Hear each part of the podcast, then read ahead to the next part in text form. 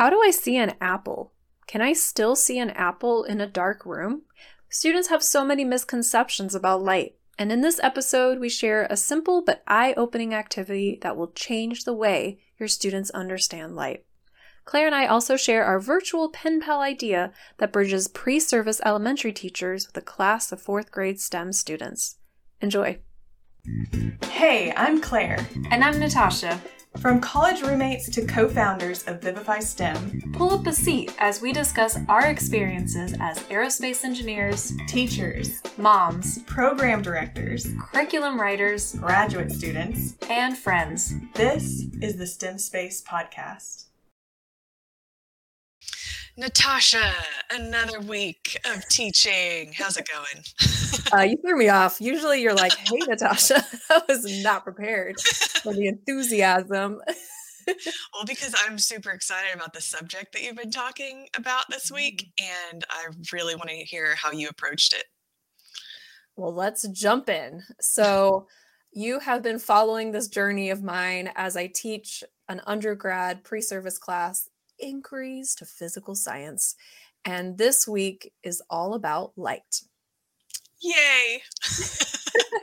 I love light. You did sound last time, and I was debating with you because I was trying to tell you that light is better. It's more fun, and you should do light first because sound can be confusing, but you had a great time with sound. But I'm grateful that you're on to bigger and better things. So tell me, how did you teach these teachers about light? We haven't finished yet, only done one class period. So this is the beginning of our journey into light.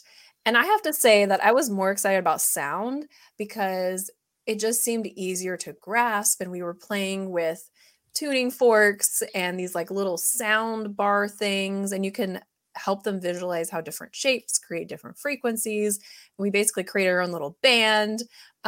Oh, but we should tell everyone what we're doing to connect our classes. Do you want to share? Yes. I didn't know if we were going to wait till the very end of the semester to do that. Oh, no, we should share. Okay. I am really excited about this. So I have a daughter who's in 4th grade, and my 4th graders are connecting with your pre-service teachers in an amazing way. Oh, yes. And this started because you thought that your students don't really believe that my students can do what we say that they can do, right? Yeah, I was having them do Heat Shield, the Heat Shield challenge, which your students have done. And I was asking you, what advice do you have? You know, how we can improve this? And then I had my teachers do it. And I asked them, as a teacher, what advice do you have? How would you change the lesson? Because they mostly want to be elementary teachers. And overwhelmingly, they said, well, I would provide a lot more scaffolding. I would tell them exactly what materials to use. I would help them build it. Basically, they were making it a step-by-step design challenge instead of allowing them to choose the materials. They felt that would be too overwhelming for 4th graders. And I was like, oh no. I have realized that what I'm doing in class in my mind was what they should be doing with their students. Mm-hmm. In their mind, oh, you're doing this for us, but then I can't do this with my little ones because this is too open-ended. You're not providing a lot of support, because I often give them stuff and I'm like, figure it out, drop things, heat things up, make things, make music. You know, I keep it very open-ended and I let them explore and play, which, if you've been listening to us for a while, is how you should teach science and STEM. And that's why I was like, Claire, I need help. Yes. And you're like, your 4th graders have done this. I'm like, no, my 1st graders did that challenge. Which the Heat Shield is where you build something to protect a chocolate bar from melting when you shoot a hairdryer at it. So you get to experiment with different materials, talk about heat transfer. So much fun. And very messy and tasty. Oh yeah. And it's a great challenge, but yeah. So you thought of a way to connect my students and your students so that my 4th graders can provide feedback to the lessons that your students are coming up with. Exactly. So far, all they've done is an introduction through Flipgrid, which is now Flip, right? Flip. Oh yeah. I saw that. Yeah. Flip.com. I guess they got bought out. Yeah. And so we were trying to figure out how to connect each other. And so we decided to use Flip, which was formerly Flipgrid. And my students send little videos, so they're in teams, and then your students get to respond and send their own videos. And so our first unit was sound when we started this. And so they shared their musical instruments. The change in my students has been amazing. I started this with the thinking, getting to meet fourth graders and have them share their projects. And I know they're doing some really amazing stuff this semester is the goal, but it also just changed their mindset around the topic. And so before I would say, heat shield, let's design a heat shield and test it out. And then you kind of just throw it away. Like you just leave the class. And that just doesn't mean that much to them. I mean, I'm hoping they're learning the concepts, but now they're sharing their projects with your students. They brought stuff from home. They were making drums and like made one student, actually a couple, made these really cool guitars. They got so into it and were really excited to be able to share it with their students. And that's their spark. And that's why I did this. From the beginning, I asked them, like, what are you really excited about? They're teachers. They want to be teachers. They are so excited about kids, getting kids to learn. So I've kind of flipped the class to where I'm teaching them about science so then they can teach your students. And as you know, the best way to learn is to teach someone. That's when you really know if you understand the stuff, right? Yes. And the motivation there for having a client, and we talk about that with a lot of engineering design challenges, is throw in the client aspect. So you're not just building it for yourself. You have an actual customer in mind. So you know, okay, well, I need to pay more attention to this. I need to know how to describe what I'm doing. So I think that is huge. So brilliant way to teach teachers and a great perspective on how maybe we should be talking to even our own children's students about how they should be doing engineering design challenges to be able to share it with others. Yeah. So excited to see where this is going. Just getting started. About it. Yes. Yeah. So right now they've just introduced, your students have shared their instruments, and my fourth graders haven't seen it yet. They'll see it next week. So excited to see about that. Get ready. One did a whole dance routine. Like, oh my. Yeah. The personalities came out of these students that I have never seen, you know? So thank you to the fourth graders for pulling that out of them. Their videos were adorable. Several of your students posted, and one said, I'm just so nervous about talking with teachers. And then like, oh my gosh, like it just broke their hearts. They were like, don't be nervous. They're like commenting all these things, like trying to pump this kid up. And I was like, oh, this is perfect. This is perfect. Oh, I wish every classroom could do this. What a great way to bring like mentors into the classroom in a really neat way. Yeah. Okay. So, well, let's talk about light. That was the whole topic. Enlighten me. Haha. Okay, I have a disclaimer here that I would like to start with. I have realized from teaching this class, and I knew like from teaching Space Club, science is hard to teach. And I hope when I share these stories that it doesn't seem just because I have like an engineering background. I mean, that was like a long time ago when we took these classes, that I could just like waltz into this class and be like, light, let me tell you everything. No, I spend hours and hours and hours. My whole weekend is prepping for this class. For a 50-minute class, it's probably like 5 hours, especially in the first day, to like, I'm reading about light. And I have so many misconceptions on all these topics and things that because I just wasn't taught science very well, unfortunately. And in engineering, you go so into the weeds that you miss, with the analogy, you miss the trees. The forest. No, you miss the forest for the trees. Okay, that. So anyway, so my husband, right, I've talked about him a lot, a mechanical engineering professor, he has started trying to see his students' ability to like understand some of these basic topics. Yeah. And he brought a tuning fork in the other day, and he was talking about sound, and he realized that they don't actually understand what sound is, and it's how it's vibrations, and it was related to his content. And that's showing that these engineering students right out of high school, they've probably taken AP physics, advanced science classes, don't understand some basic concepts. And there's just so many misconceptions around them. And the way that I am able to teach is I have mentors. I have a couple other grad students that are helping me with this. I have my husband. Thank you so much. He spends hours with me every weekend, like talking out these concepts. And like, he's like, no, you're totally wrong. Like that. No. Or he's like, that book is wrong. And I'm like, no. So I am very thankful to everyone who's helped me like get through this class. So I just wanted to do a disclaimer there. And I appreciate science teachers everywhere because I know it's hard to teach. So let's get to light. So Claire was like, it's going to be amazing. You can do so many things with it. And I was like, whatever. And when I started with light, one of the basic concepts that my other instructors do is reflection, refraction, right? Kind of restart. And so there's these really cool PhET simulations, which are this like online thing where you can shoot a laser and then put a prism through it or white light. And then the prism shows all the different frequencies of light, cool stuff like that. But I don't think my students really understand what light is and what exactly it means to see things. So I found that I figured this out right before class. I was like looking through some online materials and I totally changed my plan for the day. Don't you love that? Have you done that before? Pretty much every time. Yes. Yeah. It's scary, but like thrilling at the same time. Yes. Right. Yes. I don't know. Adrenaline rush. Yeah, exactly. Like, let's go. I have everything I planned, throw it out the window. New idea. It's on NSTA's website. There's a series of books by Paige Keeley, and it's called Uncovering Misconceptions, I believe. We'll show it. We'll link it in the show notes.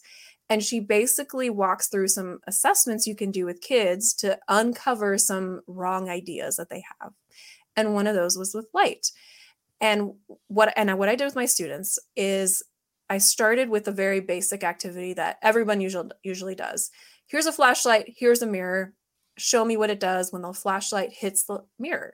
And they're like, okay. So they like shine the light at the mirror and it bounces and it reflects. And then we talk about how the angle of reflection, the angle of incidence is the same as the angle of reflection, right? Mm-hmm. And they're like, yeah, we know this. And I was like, great. Okay, put it away. I'm going to put a list of items on the board. And I told them, okay, we have a mirror, we have water, we have the moon, we have paper, we have felt. So all these different items. Which of these reflect light? Okay. And they're like, oh. And so I'm like, talk it out in groups. Pick you, Claire. Raise their hand. And they had these debates. Okay. And they're like, well, water reflects light because when I'm on the boat, I see the water glistening off the light glistening off the water. Or, oh, paper for sure does not reflect light. Like, that's weird. But someone else is like, the moon, if like the sun reflects the light, or the sun's rays hit the moon and that's why we can see the moon. So, right. They're basing all of their thinking on their experiences, which is what we know how science works, right? Kids are bringing in these experiences. And it was happening in front of me in the classroom. And then I stop everyone. I was like, okay, let's take a vote. How many of you say that light reflects off water? And they're all like, yeah. And I'm like, okay, how many of you say light reflects off cardboard? Nobody took that. I was like, okay, what about a tumbler? And so have you heard of the Stanley Cup? Like the... Oh, yeah. Oh, everybody has Stanley Cup. It's like $60. I'm like, how do you open it?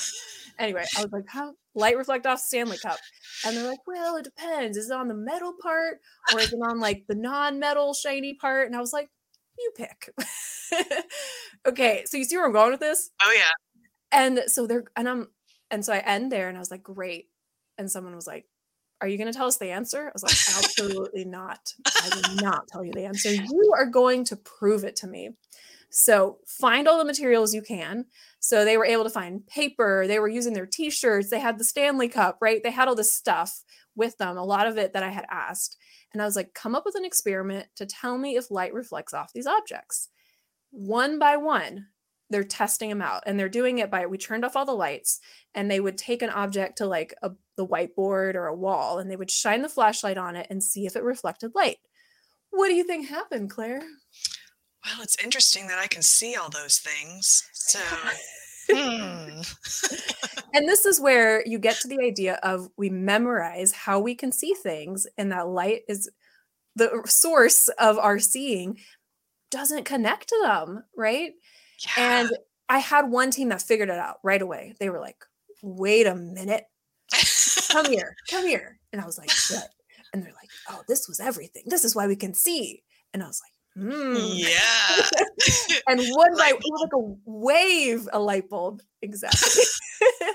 It went through the classroom, right? Oh, and there was one team that was like, but for sure my black shirt cannot reflect light. I was like, ooh, interesting.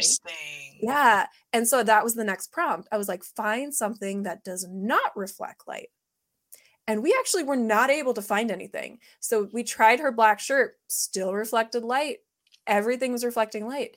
And so then we got to this idea of like, what is happening? How do we see? And then it was just like so obvious to them then. Like, love it. Oh. And so I like had a ball and I was like, this is light. And I bounce it and it's hitting everything. And that's how you can see, right? Get it real basic. And then I would like, I turned off all the lights and I had a projector and I was like, why can we see this ball? And they're like, oh, because the light from the projector is hitting it and then we can see it. And I was like, what happens if I take this ball into the closet and I turn off every single light source? Oh, well, you couldn't see it. Like, yeah. And that is a misconception that's really hard for little kids. They think that the source of seeing is the object itself, that it's somehow emitting something that we can see. They don't connect the fact that you need the sun or you need a light bulb or you need fire to be able to see it.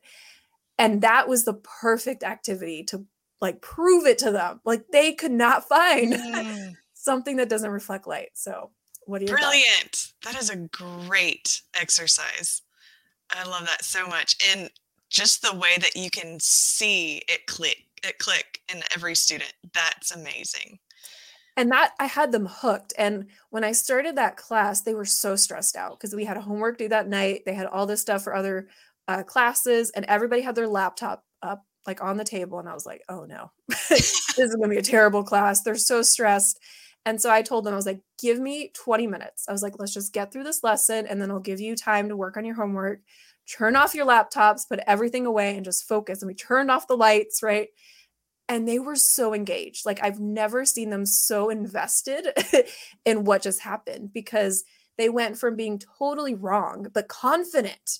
They were so confident in their answers to like, oh, I'm an idiot. Like what?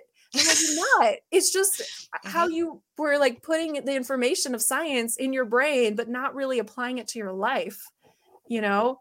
And so then from there, the questions wouldn't end because then we started talking about colors. And I was like, well, if to see something green, it's reflecting the green light. And they're like, what? Is that why you wear like light colors in the summer? And I'm like, exactly. But what about colorblind people? And so I was ready for that. I had like a diagram of what you can see as someone who's colorblind and how you don't see all the different frequencies. And then they're like, but is color even real? Like is everything colorless? And I'm like, in the Matrix? Right. They were so like beyond like what is happening. And I'm like, wow, color is like how your brain perceives the frequencies of the light. And they're like, what? Yeah. So if like we could, so what I'm thinking to do Wednesday is take them to another wavelength, right? So we get to like infrared. I was about to say, you throw UV at them or something. Yep, exactly. Oh yeah, we're going there. It's like, but it's so fun because this activity, so I'm so thankful for that assessment that she provided because it was the perfect hook. And now they're like, I need more information. What is happening? I thought I understood this and now I don't. So I highly recommend teachers try that. Apparently of all ages, it'll work. Try this with your spouse. See if they know. Yeah. Exactly. Someone who doesn't teach science, they're going to be like, oh. Yes. Yes. Yeah. And it's so easy to do. Like you just need a flashlight in a dark room.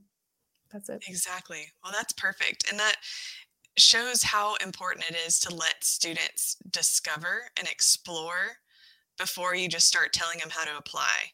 And I think that's key. And that's not easy to do for every science concept. So there's so many that are so abstract, but breaking it down to the basics is so important. And that's why I try to start every lesson that I do in engineering with, tell me what you know about this. And pretty much 99% of the time, there's going to be a misconception in there somewhere. Some kid says something that I'm like, okay. So then I know where to go with it. You know, like, let's go back to this because y'all need this as a basic foundation in order to be able to build upon it and apply what we're trying to do. Otherwise, you're going to end up being an engineering student and not understand what to do with this information. And I highly recommend, I'm going to look up this title, this book, because she provides all the research of the misconceptions on these topics, because they're pretty universal, a lot of the misconceptions that people have. And so, okay, it's called Uncovering Student Ideas. .org. There's a whole website. And so it's for every kind of subject in science, from sound to light to whatever you're teaching, chemistry. And so you could start there, and it gives you a list. And it's like, here's the misconceptions your students are probably going to have. And here's a list of strategies to help them identify them. So one, you have to uncover, that's the whole purpose, get them to see what they're thinking before you can change it. Because if you're just giving them information and they're just writing it down, they're really not making sense of it. Yeah, you're right. They're not really going to let go of what they, you have to unlearn. They have to unlearn first. And they need the evidence to unlearn it. They're not going to just be like, okay, sure, I'll forget everything I thought for my whole life about light. Right. Yes. Okay. That's incredible. Well, we'll link that in the show notes. I cannot wait to hear more about your students and what they uncover the rest of this lesson in light. I think we're going to have another podcast covering light, because we have so much that we can really talk about. Oh, I know. You have so many activities. You were like, you should do this. You should do this. So yes. I need to know all the stuff that you plan on or you've done with your students. To be continued. But for now, STEM space out. Did you know that we have a free resource library? It has a growing number of lesson plans, activity ideas, and videos to help you teach STEM. To gain access to this free resource library, all you have to do is subscribe to our free newsletter by going to vivifystem.com/subscribe.